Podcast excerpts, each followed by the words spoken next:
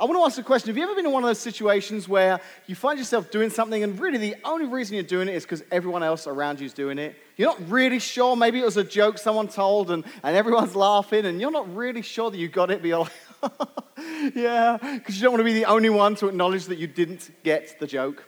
Um, it's kind of a weird spot to be in, isn't it? I've got a friend, um, he's a British guy, and he's a pastor, and he gets to travel quite a lot and speak in different places. And uh, one of my favorite stories about him is uh, um, one time he was flying from America. He'd flown to America and spent some time. He was flying home again on, a, on an American airline, and uh, he got this, this great privilege that if you've ever traveled, you love to hear this word. That word was upgrade. They said, Sir, we're going to upgrade you to first class. So he's flying all the way back to London, first class. Now, he'd never flown first class before, so although he was super excited, he was a little bit intimidated. And he got in and he got seated in one of these massive chairs, and, and he had that wonderful feeling as, as people were walking by, and he's sitting there going, Oh, yeah, I'm in first class. Yeah. And he's just sitting there enjoying it as people were making their way into the, the tight end of the plane. And uh, finally, everyone was seated, and the, uh, the flight attendant came around and she said to him, Sir, would you like a drink? Man, I've never been offered a drink before we take off. This is first class is great. And he says, Yeah, I'll have a bitter lemon. Now, bitter lemon is a drink that you can get in England, okay? It's made by a company called Schweppes. I think we might even have a picture of it if we can uh, pop that up there. There it is. There's the bottle of bitter lemon. So he said, I'll have a bitter lemon. And off she goes. No drink. She comes back a couple of minutes later. Sir, can I get you a drink? He says, oh, she must have forgotten. Yes, can I have a bitter lemon? Now, she hadn't actually forgotten. His accent and uh, their lack of knowledge of this particular English drink was what the problem was. Because a few minutes later, she shows up with no drink, but a saucer, uh, like a little plate, full of bits of lemon. now, my friend never connected that she'd misunderstood. First time in first class, a little bit nervous, still thinks the drink's coming and thinks this is part of the pre flight ritual. So he's been given this saucer full of lemons and he thinks, okay. So he takes one and he passes the plate to the guy next to him. So I'm not sure if the guy next to him hadn't flown first class very often or not much either, because he then takes one and passes it. And my friend said he watched as the plate made its way around the first class cabin with everyone helping themselves to, to a bit of lemon and then passing it on to their friends. And I have to wonder if everyone in that first class cabin was thinking, I'm not sure why I'm taking this or what I'm going to do with it, but he took it, so I'm going to take it as well. And, and the reason I share that story is because we're in a series right now called That Thing We Do. Because sometimes we find ourselves in situations where we're doing something, not really fully understanding why we're doing it, but the guy next to me did it, so I guess I'll do it too. And we've been talking over these last few weeks about something we call here in the church worship. Now, worship takes on many forms in the, uh, the eyes of a follower of Jesus, but one of the big ways is, is this time we had at the beginning of singing this morning.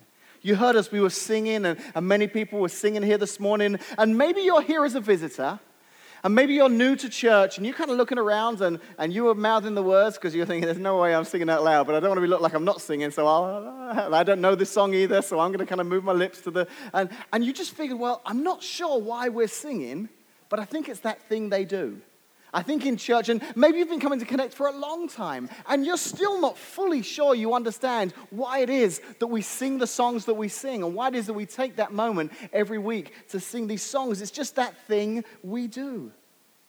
So, over the last couple of weeks, and today, and then over the next couple of weeks, we're, we're, we're looking at this series. We've titled it That Thing We Do, because we want to unpack that a little bit more. We want to explain to you what worship really is. Why do we sing at church? If you were here last week, my good friend Dave Mudd did such a great job. And he talked about worship. And, and I love this phrase he used last week. And I want to recap it again because he said, when it comes to worship, it's two things it's lip service and it's life service lip service and life service. And what he meant by that is, is at times it's lip service, it's singing. It's what you saw take place this morning. You know, this wasn't just a concert. There were some people were singing along to those songs, and, and to them it was those words really meant something to them. This lip service was God, you're awesome. I will worship you for all my life. I will worship you singing these songs because they, they mean something to many of us here. But it's more than just lip service, it's life service as well. A couple of weeks ago, I kicked off the series, and if you were here, I had a step ladder up on the stage.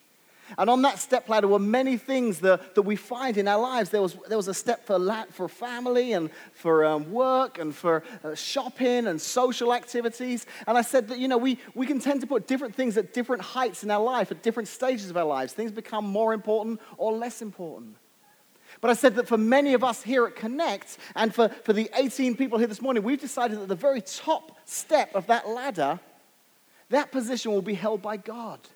He is the most important thing in our lives. And because of that, it's not wrong to have these other things, but we want to make sure that at the very top of the ladder, at the very top, is God. And that's life service. That's saying, you know, I worship you not just with my lips on a Sunday morning, but with all of my life. I want you to be number one in my life.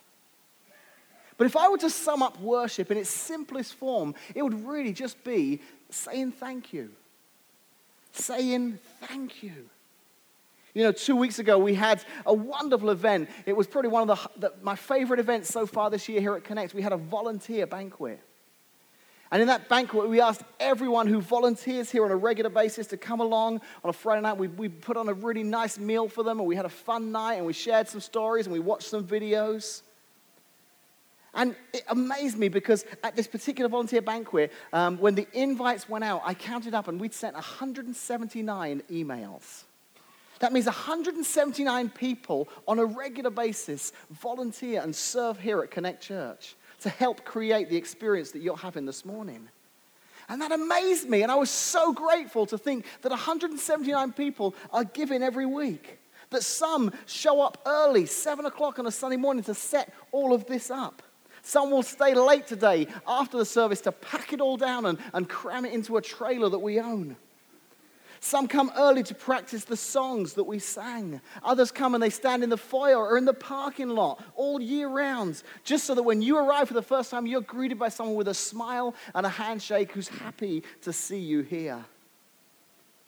You know, some come every week, week in, week out, and they, they help with the babies and the children. And they spend this morning while you're in here, they're out there telling our, our wonderful kids just how great they are, how much God loves them, and that He has a wonderful plan for each and every one of their lives. And at that, that, that volunteer banquet, it was our way of saying thank you and I know it's not worship, but some people give so much. I, it almost is. I'm like, man, you're awesome. But that's what worship is. It's saying thank you. We, in our volunteer banquet, we were thanking people for what they did. And for us, many of us who are followers of Jesus this morning, worship for us is saying thank you to God for all that you've done. This morning, you saw a great example of worship. You saw 18 people say, Hey, listen, I want you all to know this morning we could have done this on a Wednesday somewhere with no one else looking, but I want to do it on a Sunday morning because I want everyone to know. Their t shirts had the phrase go in public. It's, I want people to know that I'm going public. I want everyone to know the difference Jesus has made in my life. I'm so grateful. This to me is an act of worship because I'm thanking God for what He's done in my life. And maybe you're here this morning and you're visiting, maybe you're new to church. Let me, let me just read one verse here to, to sum up what it was that they were so grateful for this morning. Because this doesn't just apply to them this morning, this applies to every one of you here this morning. It was written in a book called Romans, chapter 5. And you can read this in Romans chapter 5, verses 6 through 8. And the writer here is talking about Jesus. He says, You see, at just the right time, when we were still powerless, Christ died for the ungodly. Very rarely will anyone die for a righteous man, though for a good man, someone might possibly dare to die. But God demonstrates his own love for us. That's all of us. The people that were baptized, the people that were sitting out here, the visitors, the family, the friends. God's demonstrated his own love for you in this. While we were still sinners, Christ died for us. I loved that video. One of the ladies in the video was talking about how she'd struggled for a long time. She believed in God, but she, she didn't feel like she was good enough. She was trying to be a better mum and to be a better person. And, and she's realized just recently the reason she wanted to get baptized is, is that it, it's not about her being good enough because this verse it says that while we were still sinners, Christ died for us. I think sometimes we think we have to climb that big gap and, and be good enough and make amends. And, but God sent Jesus to us because He knows we'll never be good enough. And that message is true to every one of you this morning. Because the truth is, we're all sinners. We've all messed up. We've all done something wrong. And we may be better than some, but, but we've all fallen short of God's standard, and that's perfection. But God loved us so much that while we were still sinners, Christ died for us. And that is why we worship him. But as we continue on in this series, I want to just throw out another thought this morning. Just another idea on, on worship, this idea of showing God how much we love Him, showing how we thank Him by singing and with our lips and with our lives, telling Him how much we love Him. Because let's be honest here this morning, it's kind of easy, isn't it, to thank someone when they've been good to us or they've done something nice. I mean, think about it. If you're a husband or a wife out there this morning, I've, I've seen you on Facebook. I see those posts, and it, it's, it's very hard for us, you know. When it's your anniversary and you're like, it's my anniversary, and look what my husband did for me, and you're like, oh man, and the bar's just getting higher and higher because you know all the wives are looking at it too, saying, hey, did you see that post today? Oh yeah, check it out. Because I see these posts and it's like, my husband loves me so much, and look what he got me. And there's this picture of flowers, or maybe it's a puppy, or maybe it's a diamond earrings, or, or maybe it's tickets to see Blake Shelton. I'm not sure why that would be a, a, an act of affirmation, but I've seen it. I think some people think that's, that's good, but probably not in my house. or a puppy. Um, or, or the other two very often. No. but but let's be honest, isn't it easy to be grateful and to show love and to show affection when to your spouse when they're buying you gifts and when they when they never forget your anniversary? Because I know none of you have ever forgotten your anniversary, have you, husbands out there? Do you know what? I'm actually quite proud to say that 17 years we've been married, I've never once forgot our anniversary. Yeah? Yeah, thank you, thank you. We were married on February the 14th. So every year, around about the middle of January, Target and Hallmark and Walmart, they all give me these little reminders that the anniversary is coming. So I'm, I'm in great shape. And you guys are thinking, good on you, Dave. That's, that's a good idea. You, you, you won't forget. But actually, not such a great idea because um, it turns out that if you wait till like just three days before your wedding to look for the hotel room for your, for your wedding night, and it's Valentine's night, do you know what? It's actually hard to find hotel rooms on Valentine's night. Two jobs show up at the church on Saturday, book the hotel room. And uh, I made it to the church. So, um, but the truth is, it's easy to, to love your spouse and to, to be thankful and grateful when they're doing great things. But what about those times when they forget the anniversary? What about the times when they, they do something wrong, they drop a ball and, and something happens, and, and, and maybe relationally it's like, you know what, that's a bit of a test on my love for you. But isn't that the measure of true love in a relationship? When, when he buys you flowers and you love him, but when he, he forgets to call you until he's going to be late, or when he forgets to, and you still love him anyway. When he drops the ball, when he makes a mistake, and you still choose to love him, that is the sign of true love. To love someone in the good times and to love them in the bad times, to love them despite their flaws and their mistakes, that is true love.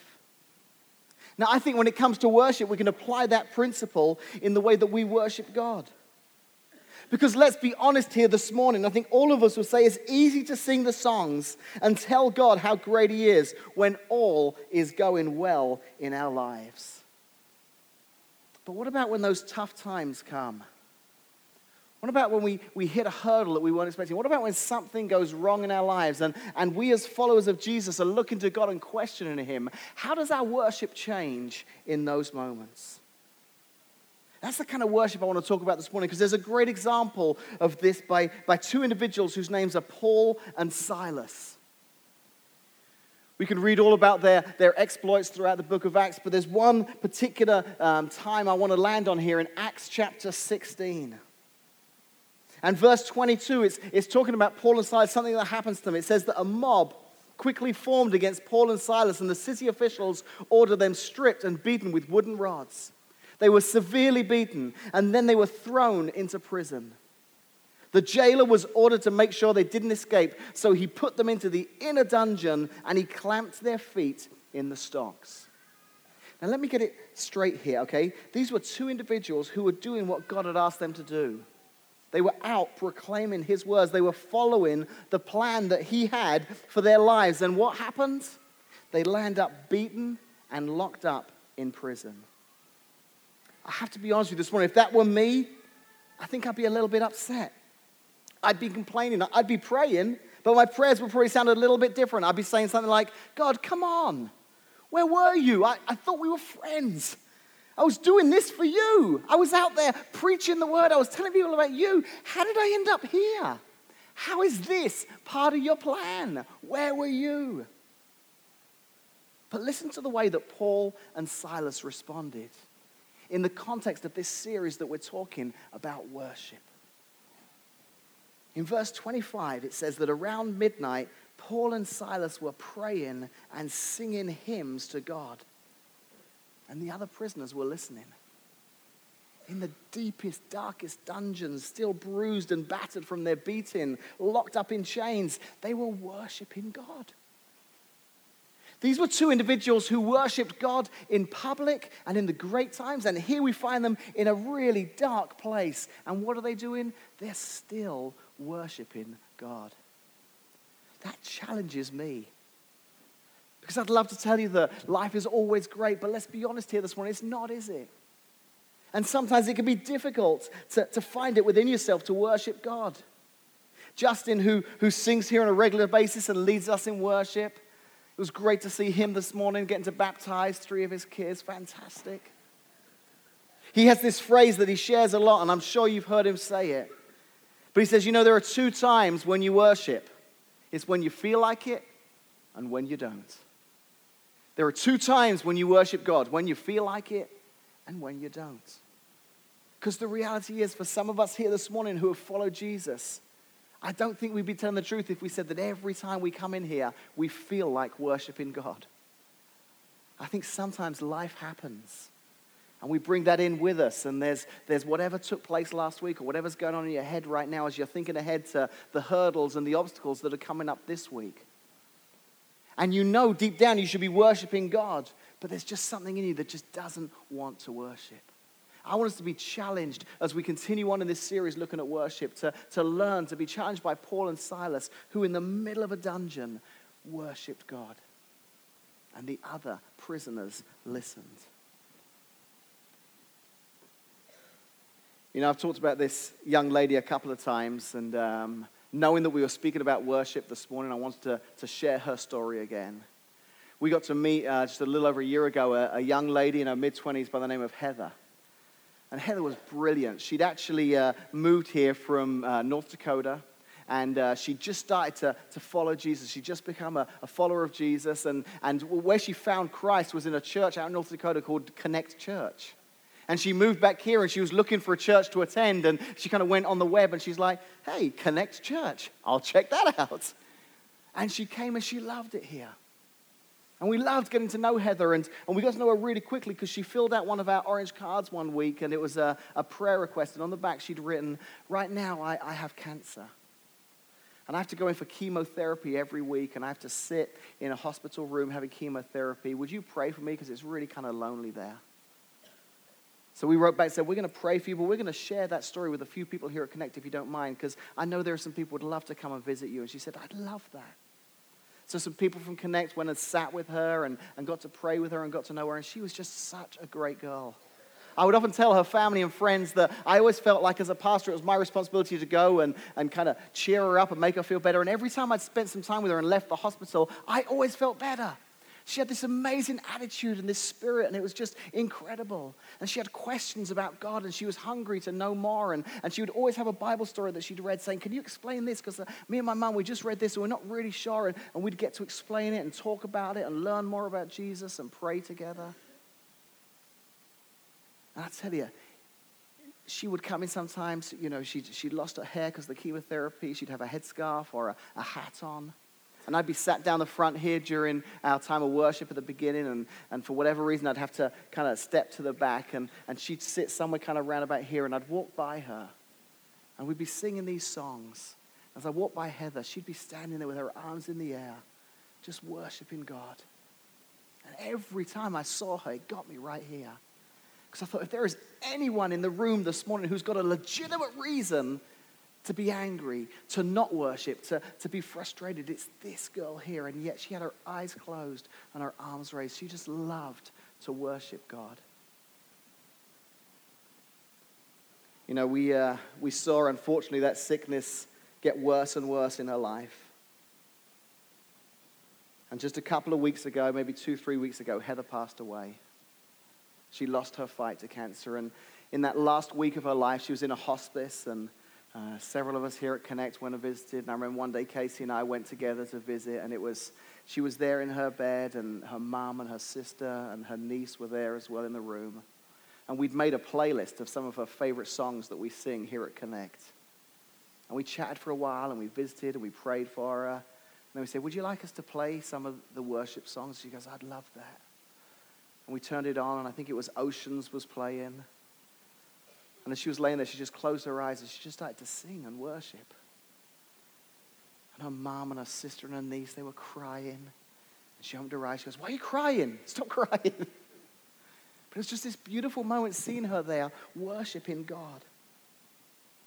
And I thought about her this week, and her Facebook page is still active. And sometimes I'll go and I'll read posts that she wrote herself. And a recent one after her death, a friend of hers wrote and posted this on her page. This friend said, I spoke to Heather in December and I asked her, if you knew you had many more years, what would be your dream life? Her response work with people who are terminally ill to give them hope. Help them have purpose no matter how many days they have. And I said, Heather, you are already doing that. And she was in her short life. She had such purpose. She made such a difference. In her worship to God, like Paul and Silas, even in those darkest times, she was like a mirror reflecting his love and grace back to everyone who came in contact with her. I remember being at the funeral, and in fact, we, we didn't even call it a funeral, it was a celebration of life. Because she didn't want anyone wearing black, she wanted everyone coming in colorful outfits and to celebrate her life. And afterwards, we were having a meal and we were sat with two or three nurses. And, and I asked, you know, are you from the cancer center? They said, yeah. I said, this must be tough for you, all these different funerals or celebrations that you've had to go to. They said, this is the first one. This is the first patient whose, whose funeral we've been to because she had such an impact on her. We just loved Heather. Her impact still lives on today. I told Heather I would be telling her story for years to come, that her life would continue to impact lives even after she was gone. And I believe even this morning we are being challenged. Maybe we came in and, and we didn't feel like singing, and we hear the story of Heather who worshiped God, and we're challenged ourselves in our worship. Because she loved to worship Jesus and thank Him for what He'd done in her life. Her worship was because He was the most important thing in her life. If she could show you her ladder, He would be right at the very top. You know, the people that you saw get baptized this morning, they love Jesus too. You saw it in the video. They worship him, they thank him because of what he's done in their lives. And I want you to know this morning that wherever you find yourself, he wants you to know that he loves you too. That he's looking for your worship because it completes that relationship. Worship is your way of saying, God, thank you for what you did for me. Because God demonstrated his own love for every one of us this morning in this. While we were still sinners, before we got things right, before we could fix everything, while we were still sinners, Christ died for us. Christ died for you this morning. This is the miracle of his love for you. This is the miracle that Heather understood and just was so grateful to God for. This is the miracle that these young men and young women and adults this morning understood and were so grateful for. And it's a miracle that's available to every one of you this morning. Because the truth is that even though you may not yet have accepted Him, even though you may be here this morning still a little uncertain, He still sent Jesus to die for you. He loves you so much. So, as we close out this service this morning, I know you've come to maybe if you're a visitor here to visit family, friends, celebrate this, this experience with them. But can I send you off with a little bit of a challenge? Maybe you weren't expecting that. Maybe you were expecting to just come and sit through a service, and already everything has been completely different to what you imagined. But can I send you off with a little bit of a challenge this morning? How will you respond to that love this morning? Will you accept him as the Lord of your life, just as these folks have and many others here today? Will you begin a life of worship? You know, we discovered the first week that we all worship something. It's not just something that happens in church. You know, it could be money, job, career. Well, I guess that's the same as a job. Um, sports. Um, we all worship something. God created us to worship. But will you begin a life of worship to Him? Thanking Him, showing gratitude to Him for how much He loves you and how much He cares for you. We're going to close out by praying right now. So if you wouldn't mind, would you close your eyes and just before I pray, I want you just where you're sitting, just to think about what you've heard this morning. Maybe you're here because a friend got baptized, a relative, a, um, a neighbor. And it's caused you to ask some questions. Maybe you've seen something different in their lives. Maybe you've seen what they're talking about here this morning, and, and there's something in you that wants to know what it is that they know. While you were still sinners, while you were still far from God, Jesus died for you. And this morning, He's just one prayer away. As I pray here in a second, you can pray in your own heart. You can say, God, would you be the Lord of my life? It's as simple as asking Him to be the Lord of your life and following Him. So, Father, I pray for everyone that's here this morning. Lord, I especially pray for those who maybe this is new to them. Maybe they came because a friend or family member was being baptized, and this hasn't been what they expected, but something has, has pulled at their hearts, Lord, and they've become aware of something. And I believe, God, that you, you love them so much. You're at work in their lives this morning, Lord, and I pray that they wouldn't just get up and leave, but they would, there would be some response this morning. Maybe as they're sitting there right now, Lord, it would just be talking to you saying a silent prayer, just asking you, Jesus, to make a difference in their lives.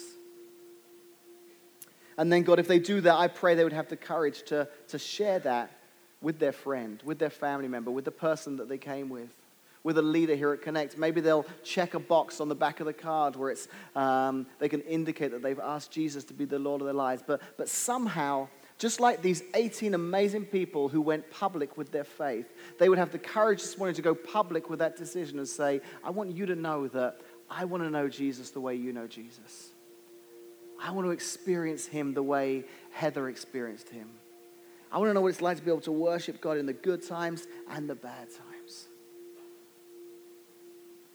Lord, don't let it just be a, a, a silent response in the heart. I pray they'd have the courage this morning to respond and share with someone what it is they've done. I pray all of this in Jesus' name. Amen.